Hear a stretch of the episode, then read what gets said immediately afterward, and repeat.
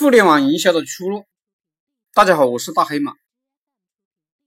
你必须时时刻刻揣摩人性，你必须把营销玩透彻、玩烂。你必须不断的参考同行。如果我们做一个项目，我们唯一的出路就是在微信上找同行，在今日头条上找同行，在百度上找同行，通过搜狗搜索公众号。找同行，我们每天都必须找到八十个同行。我们不断的复制同行优秀的广告，我们不断的复制同行的原文。我们通过我们的智力判断去测试同行的原文广告是不是有用，能给我们带来营销的，我们就采用；不能够销售我们产品的，我们就放弃。我们必须不断的优化我们的套餐内容，然后呢？就是每天百分之九十五的时间都是死磕各大流量平台。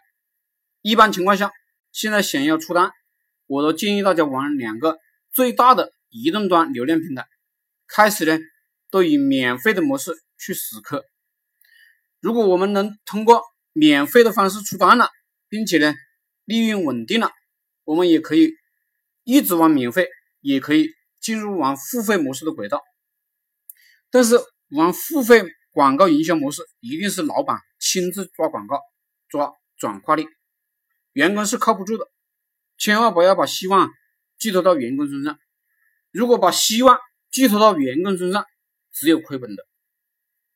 员工本质上只能做螺丝钉的工作，就是老板只能把一些没有开创性的工作啊给员工做，一般的员工只能做死循环的工作。我们想要多挣钱，都是日日夜夜的干活，日日夜夜的死磕，而员工是不具备这个素质的。一般的员工上班的时间都不能够充分的利用，下班了就回家了，周末节假日他们都在玩耍，他们的心思根本不在工作上。员工的工作态度决定了他们不可能把一份工作做得精益求精。互联网时代的工作，实际上对员工的素质要求是非常高的。互联网公司必须不断的淘汰员工，大量的招聘，十个人当中有一个人合格就是万幸了。实际上，你做一个互联网公司，你就会发现，二十个人当中有一个人合格就不错了。只有开过好几个公司、有一定阅历的老板，才能明白我说的这些话。